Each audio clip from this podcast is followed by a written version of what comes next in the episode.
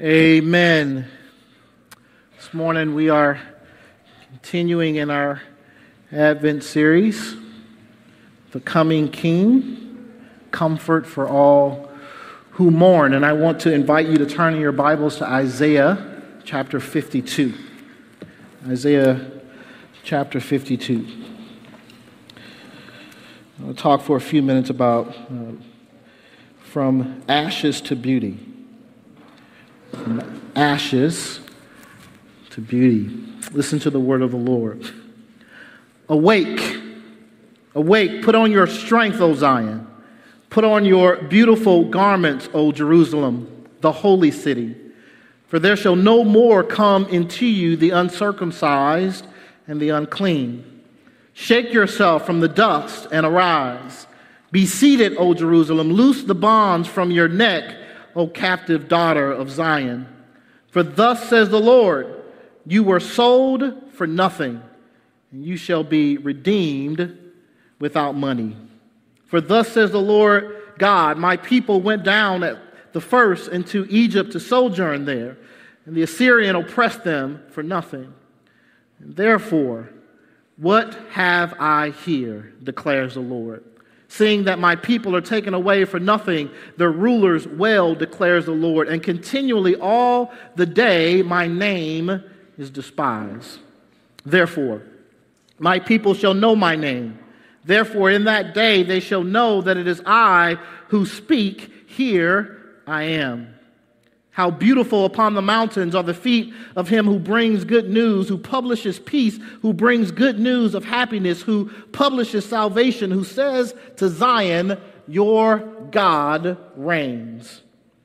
The voice of your watchmen, they lift up their voice together, they sing for joy, for eye to eye they see the return of the Lord to Zion. Break forth together into singing, you waste places of Jerusalem, for the Lord has comforted his people. He has redeemed Jerusalem. The Lord has bared his holy arm before the eyes of all the nations, and all the ends of the earth shall see the salvation of our God. Depart, depart, go out from there, touch no unclean thing. Go out from the midst of her, purify yourselves, you who bear the vessels of the Lord, for you shall not go out in haste and you shall not go in flight, for the Lord will go before you, and the God of Israel will be your rear guard. This is the word of God. Thanks be to God. Let's pray. Father, as we together now as your people sit under the authority of your word, we pray that you, by the power of your Spirit, would teach us, that you would speak a word to us this morning, Lord that will do that work in us of transforming us into the image of your Son and our Lord, Jesus Christ. We pray, Father, in his name, by the power of the Spirit. Amen. The song, uh, Beauty for Ashes, by Victory Worship, declares, No longer ashamed, no longer afraid. You have washed me white as snow. No longer bound, now I am crowned. Once in darkness, now, no. You save. You save. You give me beauty for ashes, and you pull me close to your heart. You have turned my mourning into dancing. That's what you do. That's who you are. Isaiah's prophecy envisions Israel uh, at a time in which shame and fear, the corruption of sin, captivity, humiliation, and darkness have overtake, overtaken her. He envisions a people in exile, a people who, because of their innumerable sins against the Lord, have been brought low by his discipline a people given over into the hands of their enemies and made to sit in the dust. A, a visual image, if you will, of their complete humiliation.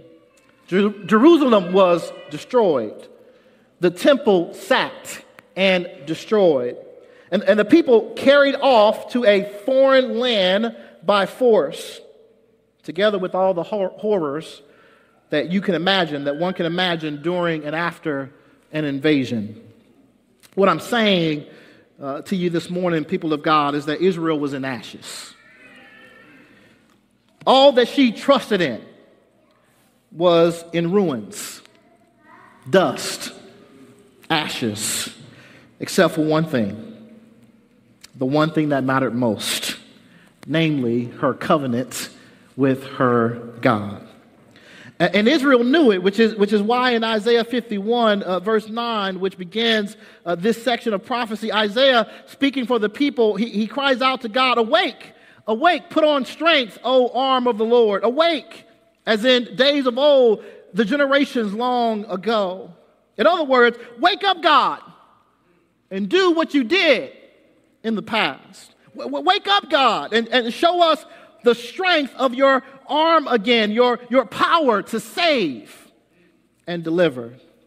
And, as, if, as if he is responding to Isaiah and the people's cry, God turns the phrase back on his people in Isaiah 52, verse 1. He says, Awake, awake, put on your strength, O Zion, put on your beautiful garments, O Jerusalem, the holy city. In other words, I'm not the one who's asleep, Isaiah. I'm not the one, I'm not the one that's asleep, Israel. Uh, nothing about me has, has changed. None of, none of my promises have changed. None of my purposes concerning you have changed. And watch this none of my vision of you has changed. You are still in my eyes, the strong one, the beautiful one, the holy city. And you are that not because of what you have done, but because of what I have done. I made you strong. I made you beautiful. I made you holy. And though you sit in the ashes of captivity because of your sin, my salvation is not far away. My salvation is not far away. The Egyptians were no match for me. Assyria was no match for me, and neither will Babylon be a match for me. Indeed, there is no power in heaven, on earth, or under the earth that is a match for God. His power to save from your enemies, both physical and spiritual, is not in question. Thus, it's not God who needs to awake, but his people. It's not God who needs to rise from sleep, but his people. Israel needed to awake. Israel needed to receive by faith the salvation that God was holding out to her. In fact, this is what awakening in this text is all about. John, uh, John Oswalt says this in his commentary. He says, Although Zion's deliverance is wholly the work of God and not our own, she is not merely a passive recipient of God's work. Those whom God calls must exercise their own will and effort in response to what he has done on their behalf. This verse makes it that plain. Jerusalem is not merely lifted from the dust, but is called to get up and shake off the dust. Likewise, she must remove the chains from her neck for herself. We cannot break the chains that bind us. Only God can do that. But when the chains are broken, we must remove them. And only we can do that. Now, we who are in Christ, we know that, that even, the, even that work, the exercise of our faith, is empowered by the Spirit of God. And glory be to God that the Spirit of God is in, in us to empower that work. Amen, people of God. But faith is the instrument through which we receive the salvation that God has won for us. Brothers and sisters, I want to encourage you this morning that the blessing of God's salvation, the strength, the beauty, the holiness that God has prepared for his people can only be received by faith, by trusting that God is who he says he is, that he will do what he says he will do, and, and, and that he will give all that he said he would to those who hope in him.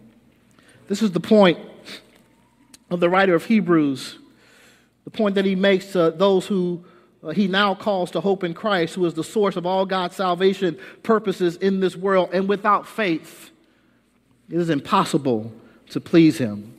For whoever would draw near to God must believe that he exists and that he rewards those who seek him. Wake up, Israel. Wake up, church.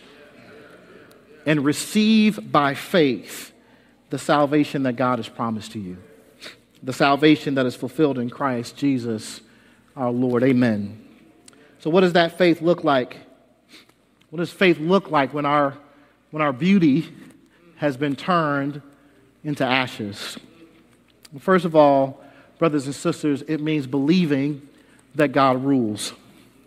Believing that God rules. Uh, the, the picture painted in, in, verse 7 provides a reason for God's uh, encouragement in verses 1 to 2 for Israel to put on strength, to put on her beautiful attire, to shake off uh, the dust, to loose the bonds of their captivity, and, and to take their seat uh, in an exalted place. The image is, is a city under siege, uh, waiting to hear news about a battle that is going on outside of its view between its army and a besieging army. All of a sudden, they see a messenger coming over the mountains with a victory banner or a palm branch illustrating that their side has won, that the siege is over, that they have been saved from ultimate destruction. This is the reason that the, messenger's feet are described as beautiful. They, they are bringing good news that a victory has been won on behalf of the people. And the announcement to, to, Jerusalem and the announcement by extension to us is that our God reigns. And, and this would have come as a powerful reminder to a people uh, whose circumstances were pressing in on them and, and seeking to persuade them that, that the real power was in the hands of their oppressors. No doubt they would have heard that message over and over again while they were in exile that, that Babylon and its false gods had overpowered Israel and her God and won the victory. Imagine, if you will, not only being oppressed, but being told by your oppressors that the God in whom you had trusted had been overcome. Imagine, imagine being told that there would be no rescue because your God was not strong enough to rescue. Imagine the sense of hopelessness that would have set in for many, the doubts that would have creeped into even the minds of the most faithful among God's people. It's one thing to be oppressed, it's another to be without hope of rescue. It's one thing to be oppressed, it's another thing to be without the hope of rescue. And some of you know that feeling of hopelessness I'm talking about. Some of you know the creeping doubt of which I speak. Some of you have experienced the kind of hardships that bring about that hopelessness, that bring about that doubt. And every single one of us in here, and every single human being in this world, has been and are, apart from God's salvation, crushed underneath the oppressive weight of our sin and our rebellion against God. But glory be to God that in that right in the midst of our hardships, right in the midst of that oppressive weight of sin and rebellion, God comes with a message of deliverance and hope. And I want to I want you to notice this morning, what I want you to notice this morning is that message of hope, that message of God's rule, that message of God's reign doesn't come after the siege is over, but before. I'm going to say that again. That, that message of hope, that message of salvation, that message of deliverance does not come after the siege is over, it comes before. While, while, while, the people are still in Babylon, God tells them to take the chains off their neck and shake the dust off and put on their beautiful garments. Why? Because God is not waiting for your circumstances to match up with his declaration. No, his declaration is what will change your circumstances. You see, God, God, God didn't just become king at the messenger's announcement, he was already king. He was king before the exile started. He was king while the exile was going on, and he will be king when it is over. Israel was sent into exile because of God's sovereign ruling, and they will be brought out through his sovereign ruling. God's reign, therefore, brothers and sisters, doesn't come as a response to our goodness, and it isn't bound by the power of our oppressors. For while we were still weak, at the right time, Christ died for the ungodly. For one will scarcely die for a righteous person, though perhaps for a good person one would even dare to die. But God shows his love for us in that while we were still sinners, while we were still in our mess, while we were still in our captivity, while we were, while we were still in those set of hard circumstances and difficulties and trials, while we were, while we were still in the mess and muddle of life that we created, Christ died for us. God reigns. And faith is believing in that reign, believing in what God has done for us through Christ, even when the circumstances of our lives are pressing in the lie that we are hopeless, the lie that God is powerless to save us. So I have a question for you this morning.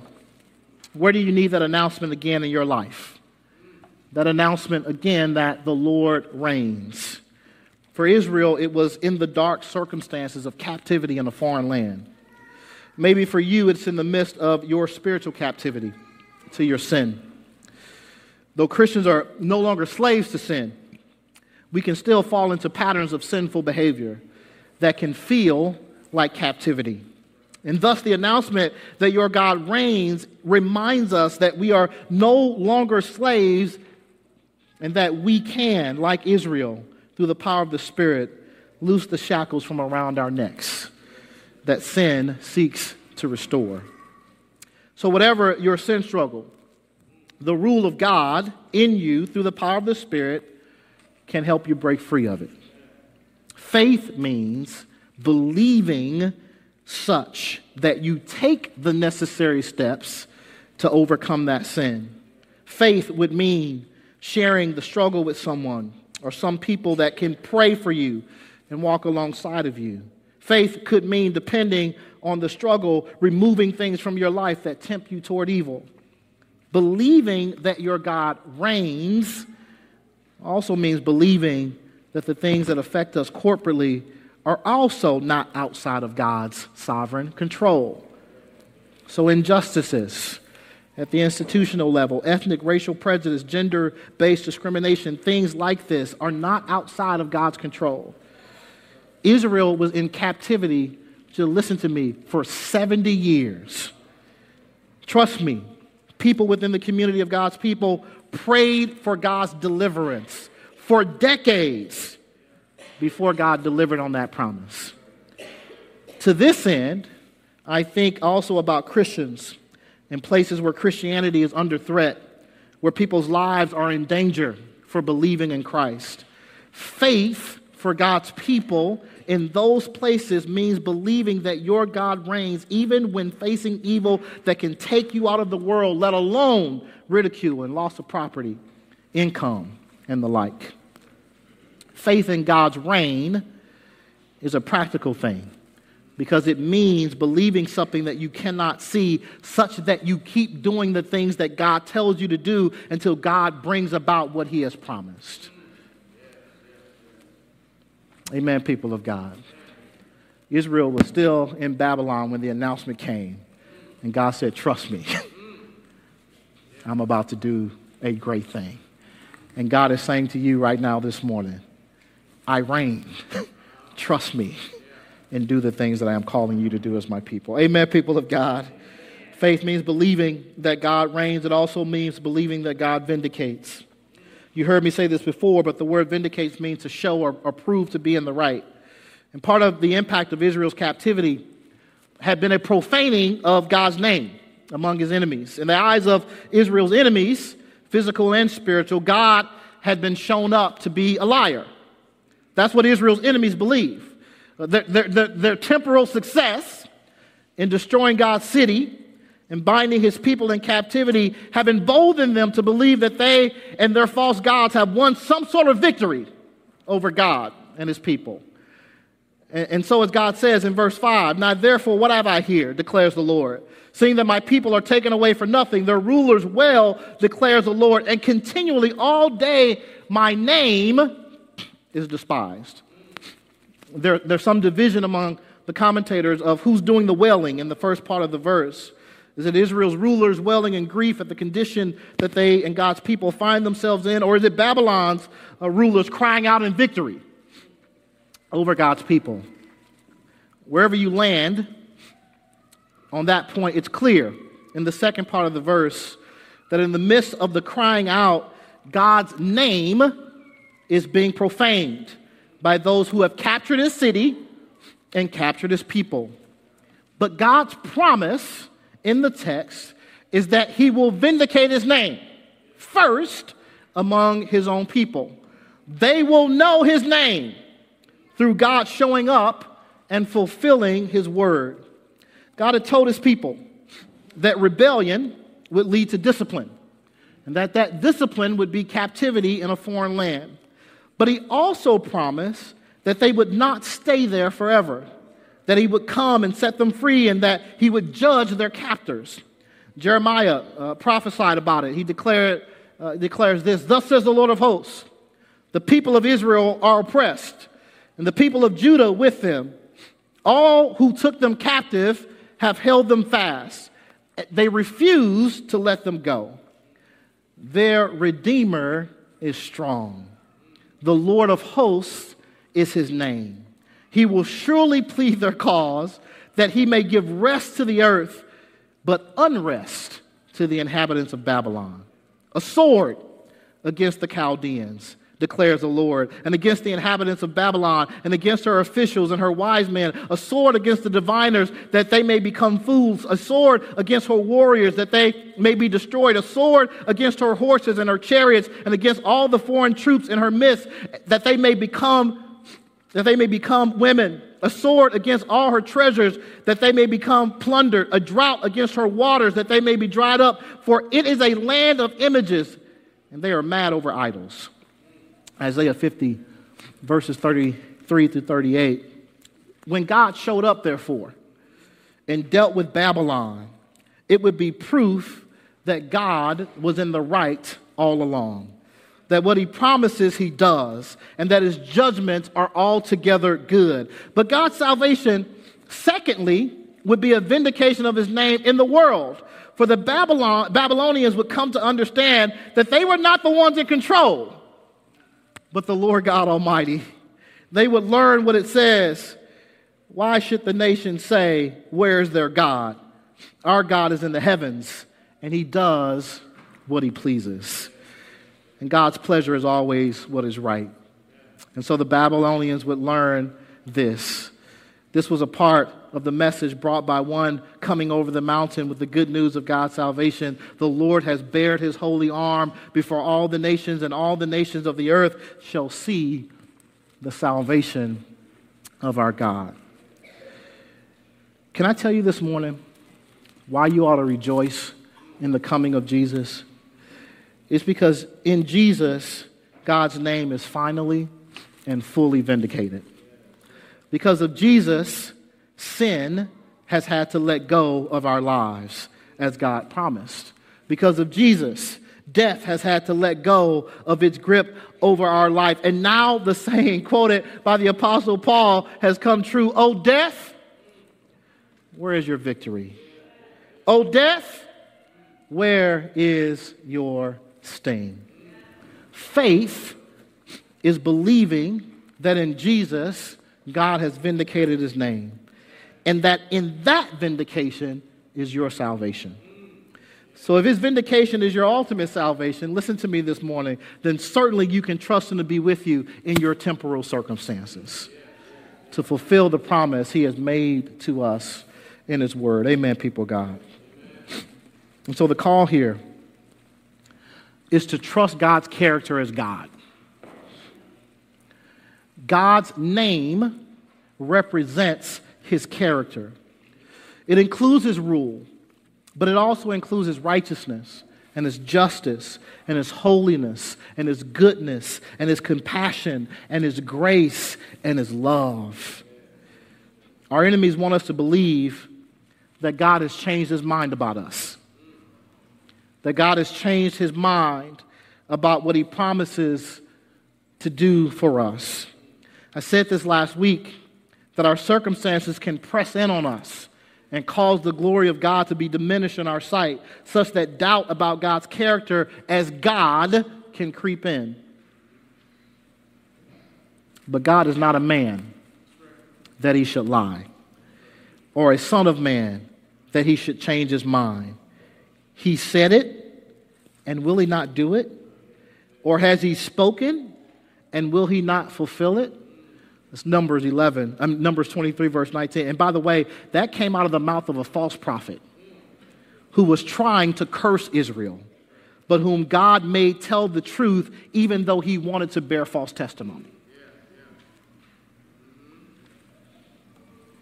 So the call is to believe in God's commitment to defend his character in your life and in the world, even though you may not trust your own heart even though you may not trust the hearts of others to carry out their purpose, their promises, to act consistently for the good, you can trust God to always be true to what he says he will do and who he says he is.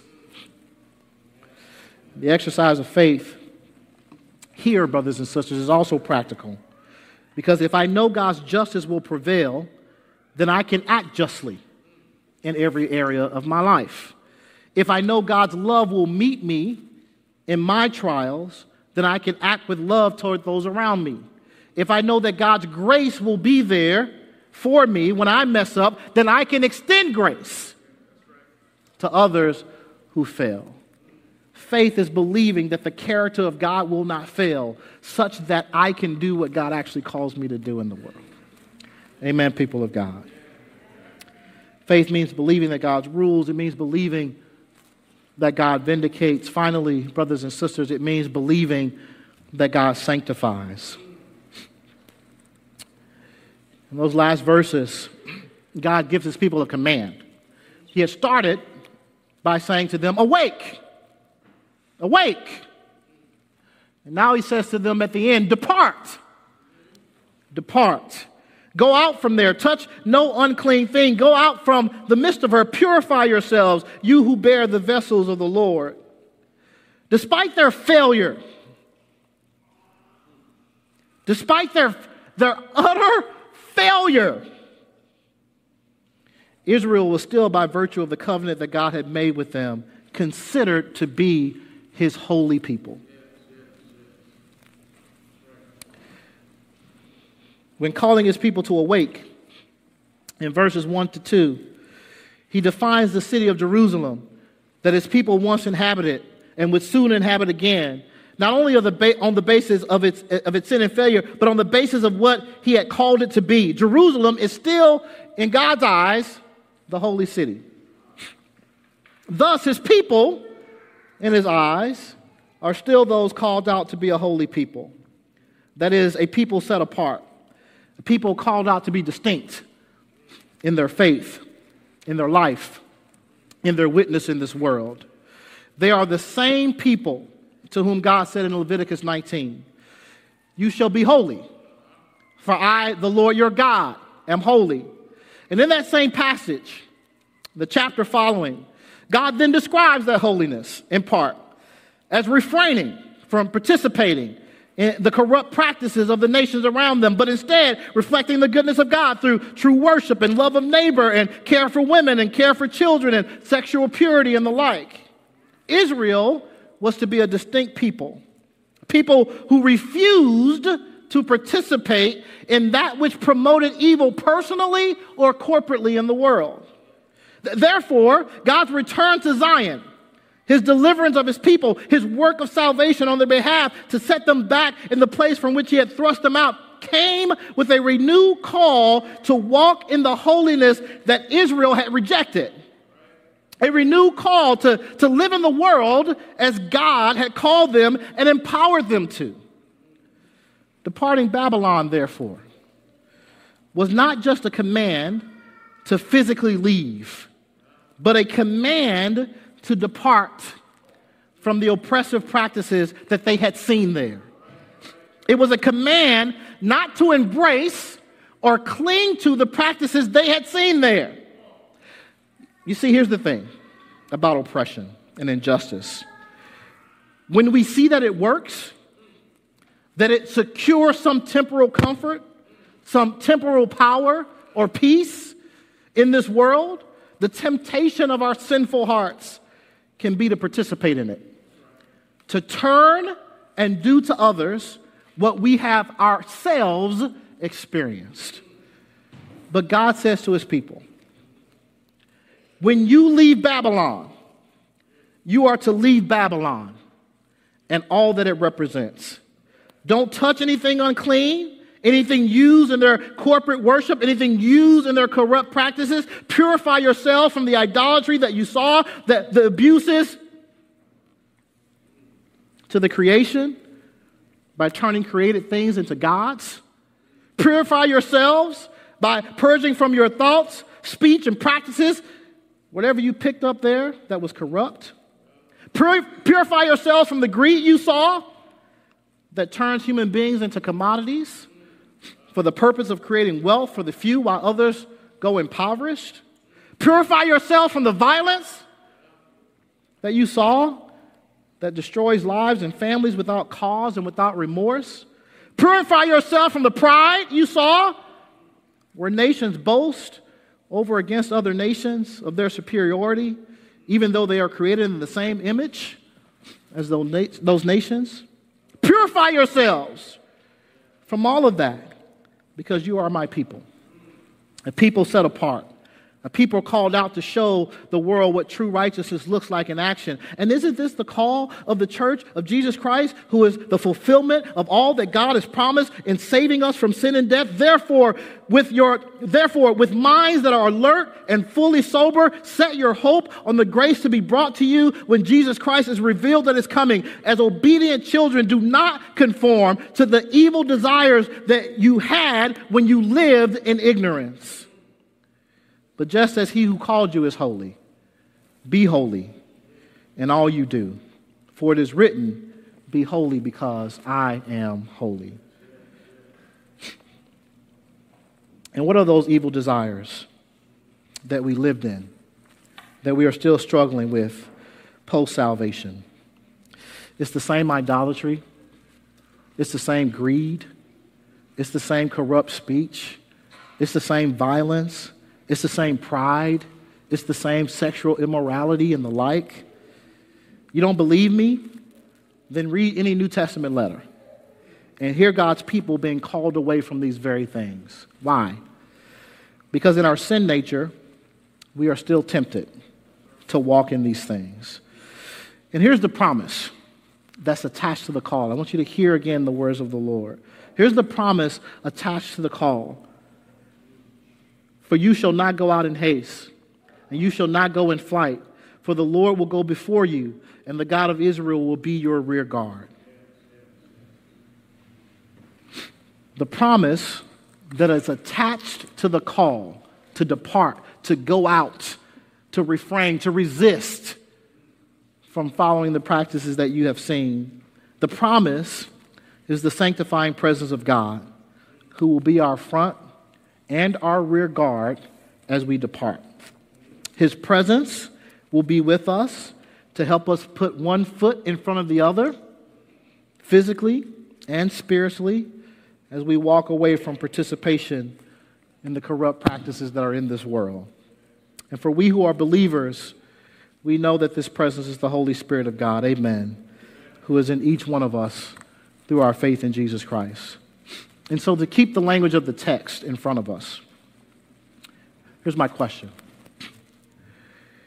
Where do you need to depart? From what and from where do you need to depart as it relates to your walk with the Lord? What things are you clinging to that represent your old life before Christ? Are you clinging to pride, self righteousness, that you view and relate to others as if they are beneath you?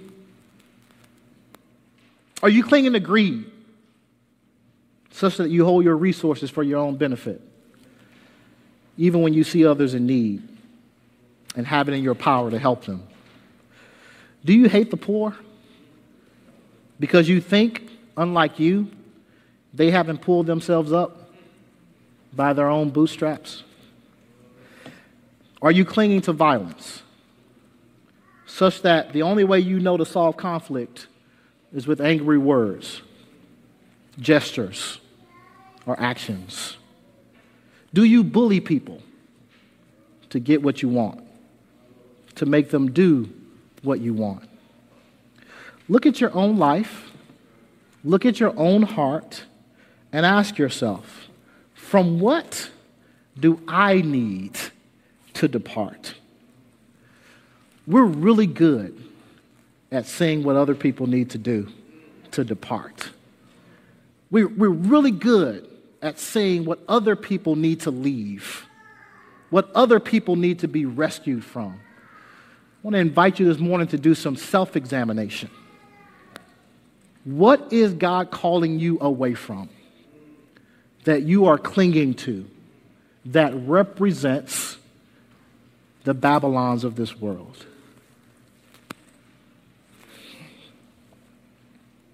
I'm amazed right now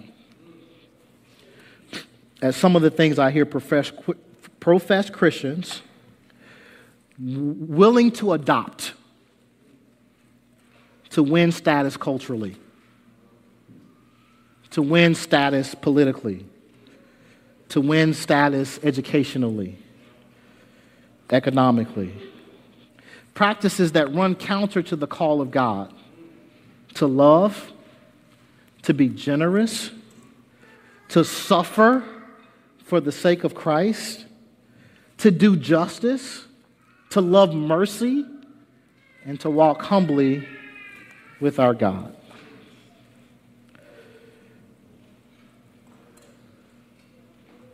And some people think if they say a bad thing nicely, it's not bad.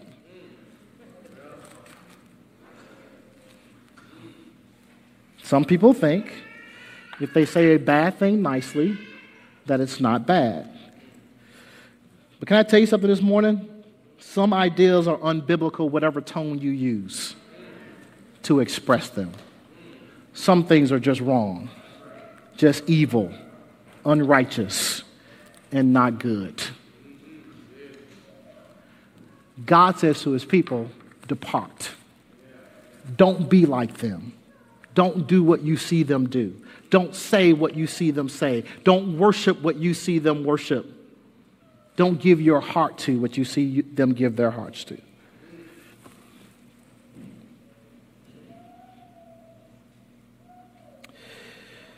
The New Testament is no longer full of, is, is no, the New Testament is no less full of commands for Christians to resist the world's way of doing things and to cling to what is right. Amen, people of God. Faith means believing that God reigns. It means believing that God vindicates. It means believing that God sanctifies. God's salvation brings with it the promise of God's restoration. And our trials, our hardships, our difficulties, the things that we go through can turn our lives into ashes.